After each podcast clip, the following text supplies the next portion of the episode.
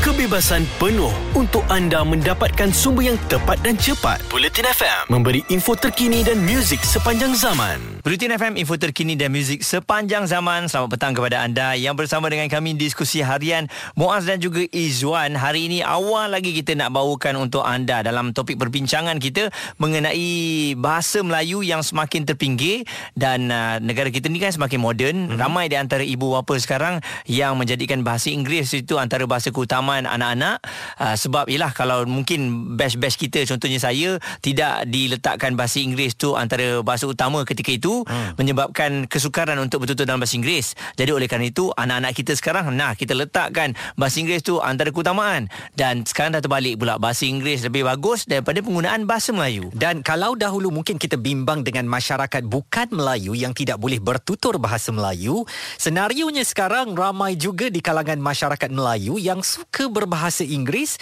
dan meminggirkan bahasa kebangsaan sendiri kerana uh, penggunaan bahasa Inggeris yang lancar, yang cantik, yang berbunyi seolah-olah mereka adalah masyarakat di Britain atau di Amerika Syarikat mm-hmm. itu menunjukkan satu kedudukan kelas yang tinggi. Betul, level yang lain. Kalangan masyarakat dan akhirnya bercakap bahasa Melayu yang baik, bahasa Melayu yang benar ini ada kalanya sudah dilupakan atau makin terpinggir terutamanya dalam bandar-bandar besar di Malaysia dan bagi mengupas tajuk ini dengan lebih kemas lagi kita bersama dengan Dr Syamsatun Nahar beliau adalah pensyarah kanan di Universiti Teknologi Mara Cawangan Johor uh, Dr Syamsatun terima kasih kerana bersama kami pandangan uh, doktor tentang apa yang kami katakan apakah bahasa Melayu ketika ini semakin dikesampingkan terutamanya dalam kalangan anak-anak muda kita doktor uh, isu berkaitan uh, penguasaan bahasa Melayu ini masih eh, menjadi isu hangat eh, sekarang ini.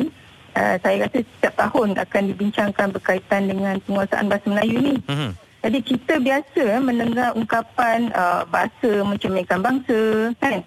Uh, bahasa adalah senjata perpaduan uh, masyarakat berbilang kaum seperti negara kita ni lah. Hmm. Kita ada uh, kaum Melayu, kita ada Cina, India dan lain-lain dia macam di Sabah dan Sarawak itu. Hmm. Jumlah uh, penduduk Malaysia pun dah meningkat eh, 32 juta. Betul. Jadi um, bahasa ni kita boleh capai perpaduan melalui bahasa jika uh, dapat dipraktikkan sebaiknya. Mm-hmm. Ha, okay?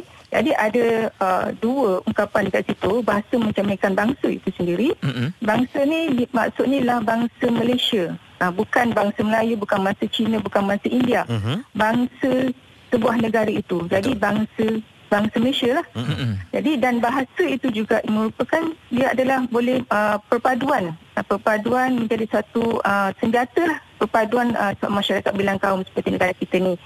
Ya, jadi kita sedia maklum juga lah eh, uh, dalam uh, uh, berbilang kaum di negara kita ini uh, sebenarnya setiap kaum itu mempunyai hak uh, untuk bertutur dalam bahasa ibunda masing-masing. Kerajaan pun tidak melaranglah untuk nak bertutur dalam bahasa ibunda masing-masing. Mm-hmm. Tapi hal hal ini hal ini sebenarnya tidak menjadi masalah untuk uh, bertutur dalam uh, bahasa ibu masing-masing. Tetapi dalam uh, urusan rasmi uh, masih ada yang uh, tidak mampu lah bertutur dalam bahasa kebangsaan dengan baik. Jadi itu sebenarnya yang menjadi masalah.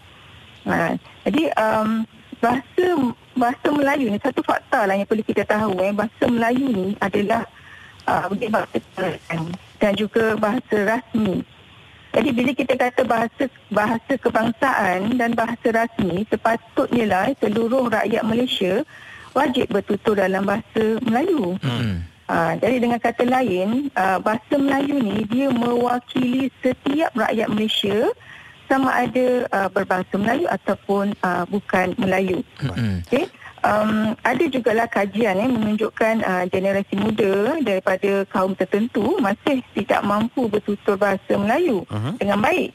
Jadi ini sebenarnya memang mengecewakan lah sebab Malaysia sudah uh, 64 tahun merdeka. Betul. Uh, jadi begitu jugalah dengan uh, dan bila dah 64 tahun merdeka maksudnya macam negara kita ni dah ke arah kemajuan ya, eh, dah arah kemajuan. Jadi bila dah ke arah kemajuan dah tentulah pendidikan uh, jadi memain peranan di situ. Mm-hmm. Jadi ramai uh, golongan-golongan yang terdidik uh, dengan pendidikan yang tinggi uh, untuk rakyat Malaysia keseluruhannya lah. Jadi du- dahulu kita kita tidak rasa bimbang sangat eh berkaitan dengan penguasaan bahasa Melayu di kalangan uh, bangsa Melayu sendiri. Tapi saya melihat apabila kita dah semakin maju ni, okey dan uh, di kalangan profesional pun dah semakin ramai, Mm-mm. okey. Jadi senario yang yang kita bi, tidak bimbang dulu sebenarnya menjadi kebimbangan sekarang ini. Hmm. Uh, apabila dilihat uh, saya melihat saya sendirilah eh, uh, di kalangan saya sebagai warga pendidik uh, apa penggunaan bahasa Inggeris di kalangan uh, profesional ni dia lebih mengutamakan penggunaan bahasa Inggeris berbanding dengan uh, bahasa Melayu itu saya tidak nafikanlah Mm-mm. memang itu berlaku. Dan terutama sekali uh, apa tu yang berkelulusan luar negara.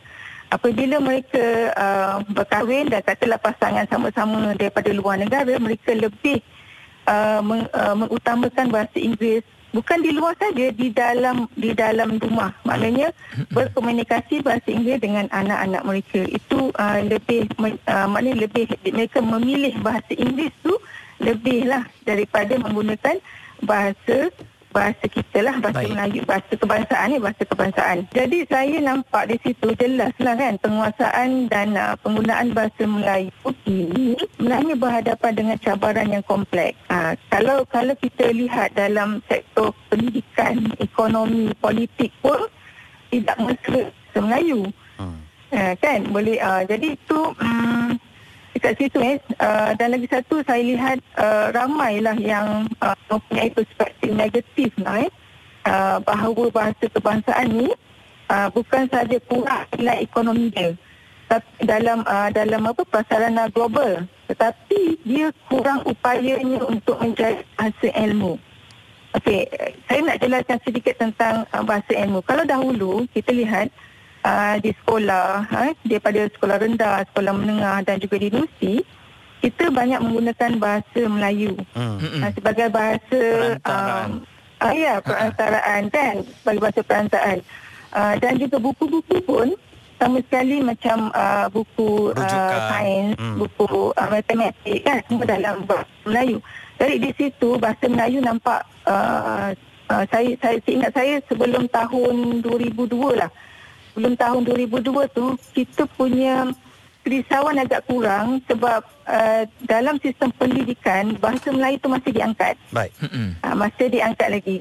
Jadi uh, bila uh, PPSMI PPSM ini pendidikan sains matematik dalam bahasa Inggeris mulai tahun 2002 lah kalau tak, tak kalau saya tak silap lah tahun 2002 jadi saya seingat saya lah sejak tu bahasa Melayu mula uh, mula tidak mendapat kepercayaan. Untuk mengembangkan ilmu sains dan matematik ini uh, bermula daripada sekolah rendah hingga ke institusi pengajian tinggi. Kejap lagi kita akan terus bersama dengan uh, Dr. Syamsatun Nahar ya uh, kalau tadi kita lihat fokusnya penggunaan bahasa Melayu itu sendiri daripada awal lagi ya um, tidak digunakan sebaik mungkin dan bagaimana pula kalau kita lihat ya sekarang ini dalam bidang pekerjaan pun kalau tak boleh cakap bahasa Inggeris langsung tak dapat pergi ke level seterusnya dalam sesi interview. Betul. Semuanya akan kami bawakan untuk anda di Bulletin FM info terkini dan muzik sepanjang zaman. Jelas dan terperinci supaya anda tidak ketinggalan. Bulletin FM, info terkini dan muzik sepanjang zaman. Terima kasih kepada anda terus dengarkan Bulletin FM, info terkini dan muzik sepanjang zaman. Diskusi harian Muaz dan Izwan, kita bercakap tentang penggunaan bahasa Melayu yang nampaknya semakin menipis di kalangan anak-anak muda hari ini. Ramai daripada ibu bapa yang memiliki anak-anak kecil uh, lebih suka menggunakan bahasa Inggeris dalam proses pembesaran anak-anak mereka sehingga anak-anak ini yang memang terdedah dengan pelbagai aplikasi uh, online eh uh, memang cakap Inggerisnya tu ha. wah bunyi mat salih Betul, betul-betul bunyi uh, UK kan. Betul. Sebab uh, dia tengok kartun, tengok cerita dan sebagainya. Dan saya rasa juga Izwan, ini Hmm. seperti yalah kalau kita kata membalas dendam sebab apa tahu? Kalau dulu saya tak mempunyai peluang untuk belajar bahasa Inggeris sebaik mungkin. Betul. Sebab tu kita berikan kepada anak kita sampai kita terlepas pandang pula. Uh, kita kita beranggapan biarlah dia pandai bahasa Inggeris, bahasa Melayu ni nanti dia dah besar dia belajar sikit-sikit lah sebab dia jumpa Melayu kan. Ha, ha, sebab dia duduk dalam kalangan orang Melayu pasti dia pandai cakap Melayu nanti Jadi sekarang kita besarkan dahulu dengan bahasa Inggeris. Kami masih lagi bersama dengan Dr. Syamsatun Naha. Beliau adalah pencara kanan di Universiti Teknologi Mara Cawangan Johor untuk memperkatakan tentang isu ini. Jadi doktor bagaimana pula kalau kita lihat uh, dari awal lagi eh apabila mereka ni mungkin dipisahkan. Tadi doktor ada bagi tahu uh, apa mata pelajaran yang berbahasa Inggeris. Hmm. Tapi bagaimana pula dalam uh, sekolah jenis kebangsaan juga yang dipisahkan dari awal lagi. Adakah ini juga menjadi salah satu punca uh, penguasaan bahasa Melayu itu kurang di kalangan anak-anak sekarang? Okey, kalau kita melihat kepada sekolah jenis kebangsaan, sebenarnya um, bukan masalah lah penubuhan sekolah jenis kebangsaan ini tadi. Tetapi masalah dia kepada akta itu. Kepada akta pendidikan 1996 fasa 17 itu menjadi masalah. Hmm. Ha, jadi uh, saya saya sebutkan sedikit lah eh, uh, tentang akta ini. Uh, Menteri Pendidikan diberi kuasa mengecualikan bahasa kebangsaan sebagai bahasa perantaraan di sekolah vernacular. Uh, sekolah ke- jenis kebangsaan ya. Mm-mm. Okay. Jadi disebabkan um, akta tu, so sekolah kebangsaan didedahkan dengan bahasa ibunda. Okey. Jadi martabat bahasa kebangsaan tu dah tentulah mustahil akan berlaku betul tak? Mm-mm. Jadi uh, apabila bahasa perantaraan di sekolah uh, uh, bukan bahasa Melayu, uh-huh. so menyebabkan masih ramai rakyat Malaysia tidak fasih ataupun mungkin tak boleh berbahasa Melayu dengan baik. Hmm. Jadi saya saya sukalah kalau nak mengambil contoh uh, negara kita eh, Indonesia eh. Hmm. Semua rakyat fasih berbahasa Indonesia betul? Betul. Jadi walaupun mereka pun ada juga pelbagai etnik, kaum. Lebih kan? kaya daripada kita Jadi- mengenai etnisiti kan? Ya, betul. Dia orang lagi banyak etnik berbanding dengan kita lah. Tapi kenapa hal seperti ini tidak berlaku di Malaysia? Hmm. Kenapa rakyat di Indonesia tu keseluruhannya, tak kira lah bangsa Cina ke, bahasa dia orang banyak kan bahasa-bahasa lain tu, Mhm. kenapa um, tak ada bahasa ibunda mereka sendiri. Tetapi kenapa semua fasih bahasa Indonesia tidak berlaku di Malaysia? Kenapa begitu? Kerana kita punya akta ni, uh, akta pendidikan ini, Hmm. pasal 17, akta pendidikan kita kita ada dasar perlembagaan 152 semua tahu kan dasar perlembagaan. Nanti ada uh, akta apa tu uh, bahasa kebangsaan. Hmm. Dan ni akta pendidikan ini sebenarnya yang pada saya lah, pada pandangan saya masalah dia yang sinilah eh. Hmm. Kerana um, uh, apa tu tidak menggunakan bahasa kebangsaan di sekolah. Hmm. Jadi di sini saya nampaklah kelemahan uh, pelaksanaan uh, bahasa Melayu di kalangan uh, rakyat Malaysia nah, eh. Jadi membenarkan fasa 17 ni dalam Akta Pendidikan 1996 tu pada saya lah um, menunjukkanlah bahawa um, kerajaan kita tidak tegas lah sebenarnya bahasa kebangsaan. Wow. Ha, itu yang saya, saya nampak lah. Memang nampak seperti macam uh, satu benda yang sensitif tapi itu kenyataan. Hmm. Semua semua ahli akademik memang tahulah uh, uh, apa ni masalahnya ialah di situ sebenarnya. Tapi kalaulah um, kerajaan kita berani, berani kerajaan kita untuk buang uh, fasa 17 tu, saya rasalah uh, kita tak akan menghadapi masalah ini. Doktor, Penguasaan bahasa Melayu memang akan uh, apa rakyat Malaysia akan berjaya menguasai bahasa Melayu dengan baik. Saya perkirakan bukan sahaja soal uh, akta oleh kerajaan, mentaliti rakyat yang menyatakan bahawa lebih fasih berbahasa Inggeris itu menunjukkan satu taraf kebijakan dalam pemikiran berbanding mereka yang tidak fasih berbahasa Inggeris juga perlu diperbetulkan. Kita lihat sekarang mesyuarat-mesyuarat di syarikat swasta semuanya digunakan dalam bahasa Inggeris kerana bahasa Inggeris itu dilihat satu kedudukan uh, yang begitu kelas, begitu tinggi. Hmm. Lebih baik kita menguasai bahasa Inggeris, lebih lagi kita dipuji dan diagungkan. Bagaimana agaknya rakyat perlu membetulkan mentaliti ini bahawa bahasa kita sendiri, bahasa kebangsaan, bahasa yang indah, bahasa yang kalau digunakan dengan baik tidak menunjukkan bahawa kita uh, berada di belakang daripada mereka yang arif dalam ataupun lebih bijak dalam bahasa Inggeris. Okey, bahasa Inggeris ni penting sebenarnya. Dia untuk globalisasi uh, apa tu memang pentinglah untuk kita uh, kuasai bahasa Inggeris. Uh, boleh boleh diberi perhatian supaya rakyat kita semua ni uh, bagus dalam bahasa Inggeris. Tapi bukanlah uh, sebenarnya kita ni uh, apa tu uh, sampai kita mengangkat bahasa Inggeris tu lebih tinggi daripada bahasa Melayu.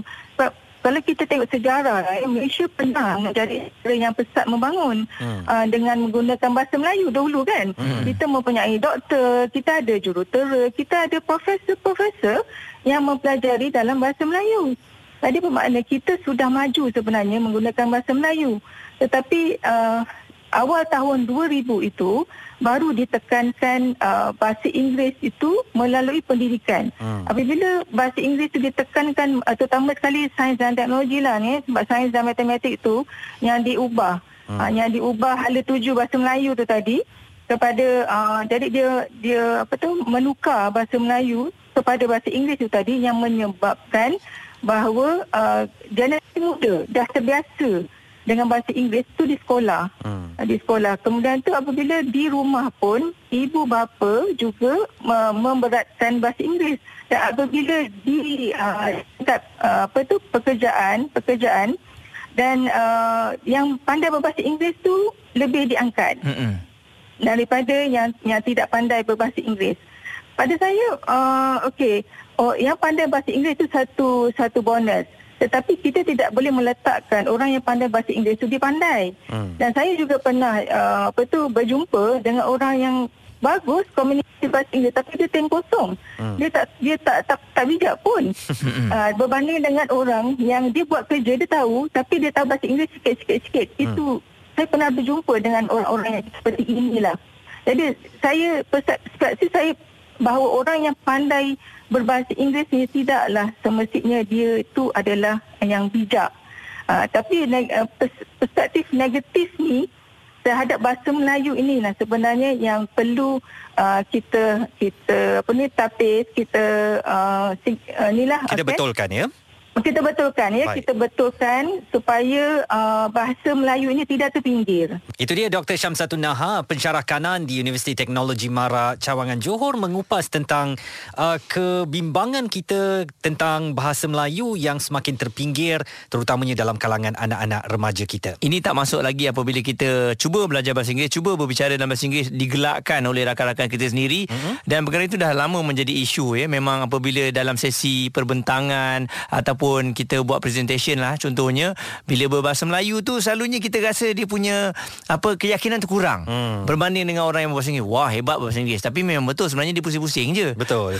Kan? Jadi kita akan bawa isu ini dalam uh, tinjau rakyat mengenai penguasaan bahasa Melayu ini di kalangan uh, masyarakat kita semakin terakis. Sekejap lagi kami nak kabarkan tentang pusat pemberian vaksin walk-in untuk anak-anak remaja kita. Terus bersama kami Bulletin FM info terkini dan muzik sepanjang zaman. Ada kepentingan anda di sini untuk mendapatkan berita secara tepat dan pantas. Dua anggota polis maut bertindak atau berlakon sebagai bangsa yang perlu diselamatkan. Operasi mencari dan menyelamat SAR. Bulletin FM, info terkini dan muzik sepanjang zaman. Senang sekali anda masih lagi dengarkan Bulletin FM, info terkini dan muzik sepanjang zaman di radio atau secara online di bulletinfm.audio dan juga di atas uh, aplikasi Audio Plus. Anda boleh muat turun secara percuma. Jadi pada hari ini dalam tinjau rakyat kita nak melihat bagaimana dari segi penguasaan bahasa Melayu di kalangan anak-anak muda ini adakah semakin terakis ataupun tidak? Dan kita sebenarnya memang bangga apabila ramai di antara anak-anak muda ini yang boleh bercakap bahasa Inggeris sebaik mungkin mungkin uh-huh. ini menunjukkan bahawa tahap penguasaan mereka berada di tahap yang paling terbaik dan ini juga membuatkan mereka ni ada persiapan untuk pergi global ke peringkat antarabangsa. Cuma dalam keadaan sekarang ini kita risau apabila ada anak-anak muda ini yang dah semakin melupakan mengenai penggunaan bahasa Melayu. Kalau cakap bahasa Melayu pun ada pelat-pelat. Kalau tanya pada dia, eh ni membesar di United Kingdom ke? Eh tidak, saya hanya membesar di Botol saja, Perak. jadi kita pun terkejut, eh macam mana dia punya fluent, dia boleh macam ni? Mm-hmm. Ha, jadi adakah kalau kalau macam Izzuan bila tengok berjumpa dengan individu macam ni apa agaknya persepsi yang uh, diberikan? Saya kesian kerana ini adalah Malaysia. Di tanah air kita bahasa Melayu adalah bahasa kebangsaan. Dan saya fikir siapa yang tidak boleh berbahasa Melayu dan menjadi rakyat Malaysia macam istilah saya tak malu eh? Mm-mm. kerana anda tidak berjaya menguasai bahasa yang menjadi satu pegangan dan um, ikutan ataupun ucapan rakyat dalam negara itu. Kita ambil contoh di Indonesia ya.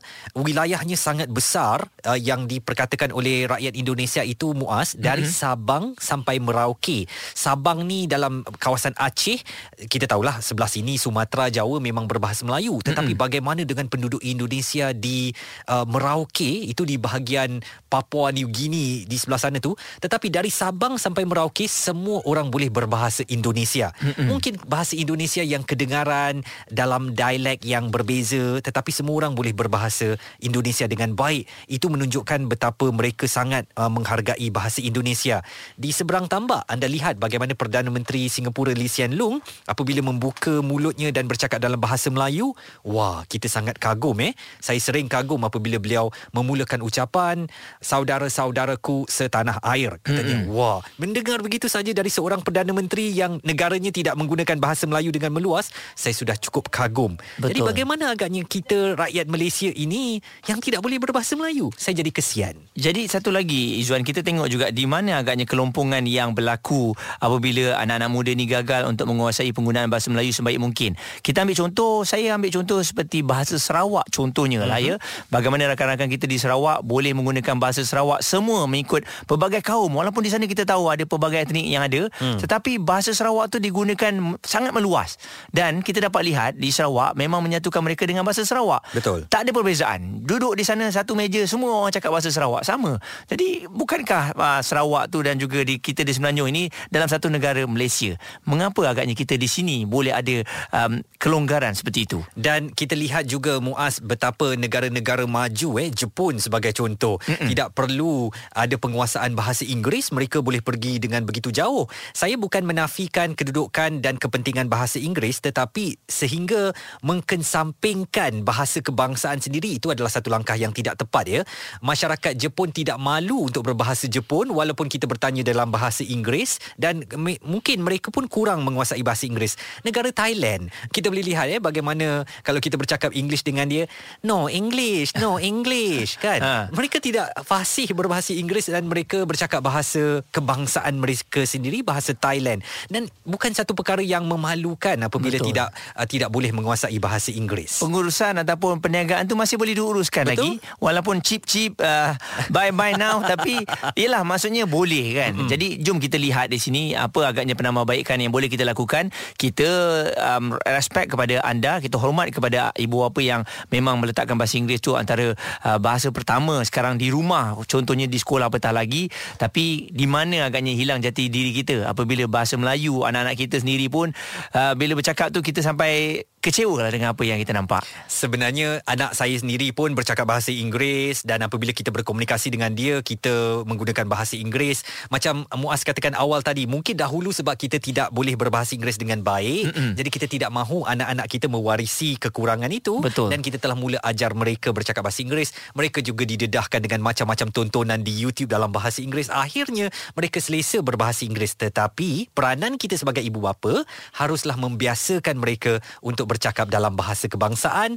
Dan saya macam jangkakan lah ya generasi muda ini nanti itulah yang hadirnya pelat-pelat tu Mm-mm. kan? Nama saya um, saya berasal dari Okey saya faham.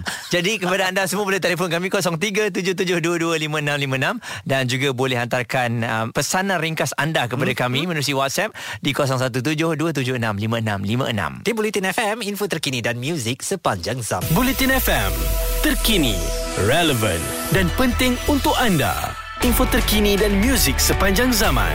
Bulletin FM.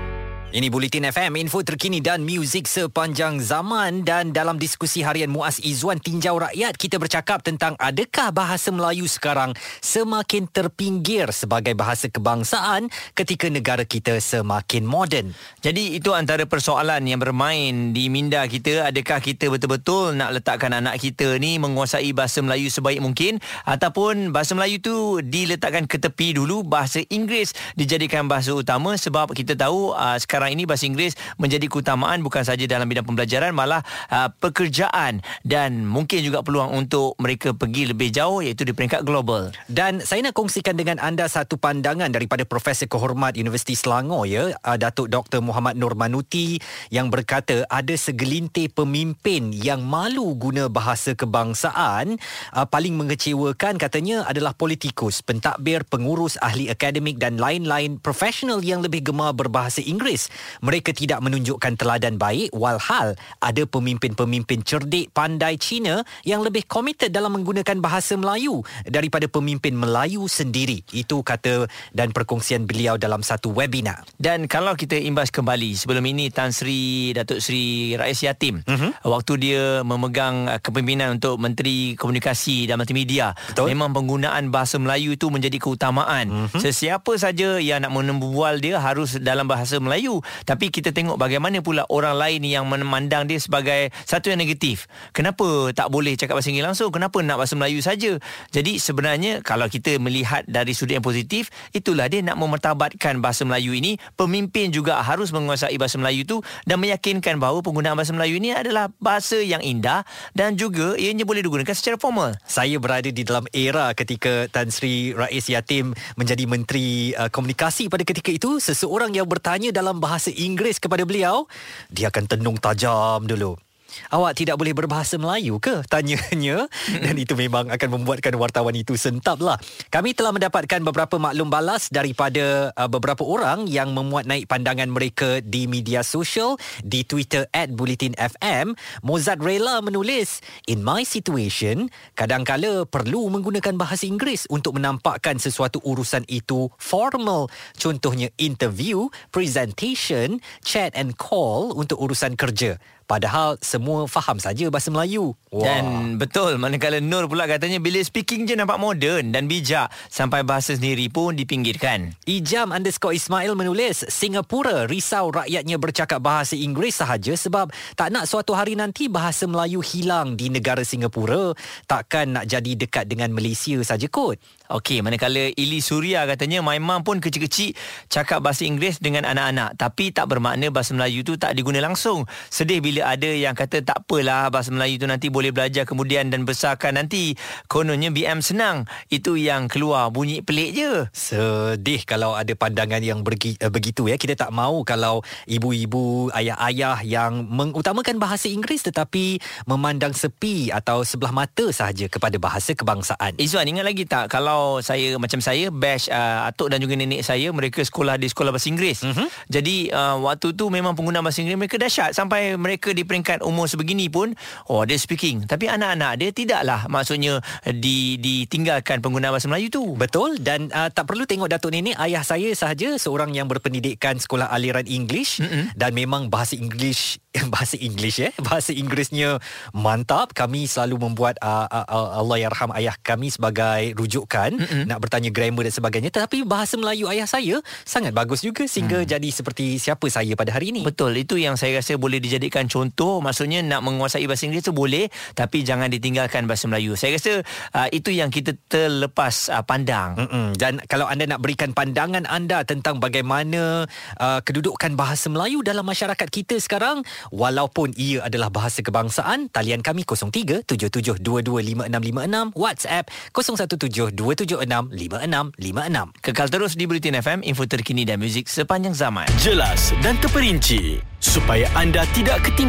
Bulletin FM info terkini dan muzik sepanjang zaman. Politin FM, info terkini dan muzik sepanjang zaman. Diskusi harian Muaz dan juga Izzuan dalam Tinjau Rakyat. Kita nak tinjau-tinjau bagaimana agaknya anak-anak kita.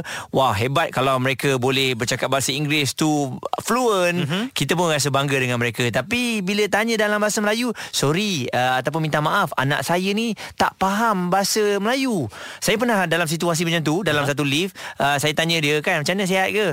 Uh, sorry Muaz, dia tak boleh cakap bahasa Melayu Saya macam Ya Allah. Saya rasa macam Alamak kan Alamak Tapi masa tu kena senyum je lah Dan sebenarnya ya Muaz, kita bila meminta orang untuk berbahasa Melayu bukanlah berbahasa baku seperti apa yang saya lakukan sekarang. Mm-mm. Kedengarannya agak janggal sekali kan? Betul. Kita cuma minta orang untuk menggunakan bahasa Melayu dengan baik, bahasa Melayu yang benar, perkataan yang tidak dicampur adukkan dan ini secara tidak langsung boleh terus memartabatkan bahasa kebangsaan kita sendiri. Mm-mm. Dan kita juga mengharapkan masyarakat bukan Melayu tidak memandang bahasa Melayu ini sebagai bahasa khusus untuk orang Melayu saja. Sebaliknya ia adalah bahasa kebangsaan yang kita juga jenamakan sebagai bahasa Malaysia. Betul. Ia boleh digunakan oleh semua rakyat Malaysia tanpa mengira kaum, agama atau latar belakang sekalipun. Kita akan rasa bangga apabila kita berada di luar negara eh bila kita dapat bercakap bahasa Malaysia, bahasa hmm. Melayu, orang lain tak faham, masa tu kita akan rasa bangga menjadi rakyat Malaysia. Betul. Saya pernah ada satu uh, kejadian di Paris mm-hmm. Uh, ketika uh, saya dimaklumkan oleh kaw- kawan-kawan lebih baik berbahasa Melayu saja di sini kerana jika anda bercakap bahasa Inggris um, mereka tak akan layan Ah, anda. betul. Jadi Ah, saya ah. cakap bahasa Melayu saja dan dia balas dengan saya dalam bahasa Inggeris. Masih lagi di Twitter @bulletinfm Malik underscore Rizwan menulis kadang-kadang tengok papan tanda iklan peniaga atau dari kerajaan sekalipun terasa mual. Bahasa Melayu entah meraban jadinya. Ada satu tu program rehabilitasi parti. Aku sendiri pun jenuh nak faham apatah lagi parti. Sama-sama nama Pusat Koreksional Buruk Benar. Ah, ini memang saya pernah nampak eh. Pusat Koreksional. Kenapa begitu kan? Jadi um, mungkin tidak sesuai untuk uh, digunakan dan juga sukar untuk difahami kalau ayat tu terlampau susah sangat ayat sastra eh. Ha. Jadi uh, Mina kata ada bagusnya belajar bahasa lain tapi janganlah sampai nak rendah dan abaikan bahasa Melayu. Pelajar universiti dan juga kolej juga masih kena ada kelas bahasa Melayu. Saya yakin ramai yang tata bahasanya masih lemah. Tak mengapa kalau masih lemah tetapi kita perlu memperbaiki dari semasa ke semasa. Dan kami juga lakukan tinjauan pendapat di Twitter at Bulletin FM. Adakah anda bersetuju bahasa Melayu semakin terpinggir di kalangan masyarakat ketika negara semakin moden? 80% menjawab ya dan 20% menjawab tidak. Manakala untuk siapa yang bertanggungjawab mem- memperhebatkan lagi penggunaan bahasa Melayu di kalangan masyarakat, Polri menunjukkan um, pihak berkuasa tempatan 6%, Kementerian Pendidikan 6%, ibu bapa 17% tetapi diri sendiri 70%. Anda boleh layari Twitter at Bulletin FM untuk terlibat dengan tinjauan pendapat ini. Jadi, Muaz, kita gunakan bahasa yang baik. Tidak kisahlah kalau bahasa baku ataupun bahasa dalam nuansa Johor, Melayu Riau. Mm-hmm. Tak kisahlah. ya. Tetapi kita jangan terlalu mengagungkan bahasa asing atau kalau um, I speak like like the British. Wow. Uh, so that I will look smart. Wow. tak, tak, tak, tak nak macam tu eh. Izinkan saya beredar dulu. Itu kita tak mau Ha-ha. Sebab tak semestinya Seseorang yang berbahasa Inggeris Bunyi dia macam British atau American Dia tu hebat Tidak Kadang-kadang tin kosong juga Betul. Jadi kita harapkan juga uh, majikan ini uh, yalah jangan double standard untuk mereka yang tak boleh langsung cakap berbahasa Inggeris. Betul. Bila nak bahasa Melayu ni uh, tak payahlah tak payah dengarlah dia punya uh, persembahan ataupun presentation dia mm-hmm. uh, mungkin tak bagus. Uh, jadi kita tak nak ada double standard di situ dan majikan juga memainkan peranan yang penting. Kalau mereka uh, memajukan ataupun mentambahkan bahasa Melayu ni di dalam syarikat itu sendiri dan saya yakin yang lain pun akan ikut. Awak nak tahu tak kenapa saya uh, berbahasa Melayu hari ini Saya menjaga bahasa Melayu saya mm-hmm. Kerana ada satu kejadian eh Pada tahun 1998 Saya kerja sebagai seorang juruwang Di sebuah uh, stesen minyak Okey. Jadi ada seorang pelanggan Cina masuk Kerana dia Cina Saya di Klang, Selangor Dan kebiasaannya masyarakat Cina di sana Akan nak berbahasa Inggeris mm-hmm. Atau uh, tidak pandai sangat berbahasa Melayu Jadi saya cakap dengan dia Hello madam uh, How much you want to top up uh, top up petrol Dia pandang saya mm-hmm. Dengan sinisnya Awak tidak boleh bercakap bahasa Melayu ke? Wah. Dan saya terus tertampar di situ Akhirnya saya uh, memikirkan bahawa uh, Sebenarnya kita dalam Malaysia ni Guna bahasa kebangsaan lah ya Hmm, okey, jadi kita harapkan apa yang kita bincangkan pada hari ini dapat muka minda kita. Ayuh, uh, ayah dan juga ibu, mm-hmm. anda yakin anda boleh lakukannya memperkasakan bahasa Melayu untuk anak-anak dan juga bahasa Inggeris ataupun bahasa-bahasa lain, Mandarin, Tamil dan sebagainya. Biar anak-anak kita ni mempelajari pelbagai bahasa tapi yang pertama adalah bahasa kebangsaan. Sekejap lagi kita nak tinjau perkembangan sukan dalam tarung sarung terus bersama kami Bulletin FM, info terkini dan muzik sepanjang zaman. Kebebasan penuh untuk anda mendapatkan sumber yang tepat dan cepat. Bulletin FM memberi info terkini dan muzik sepanjang zaman.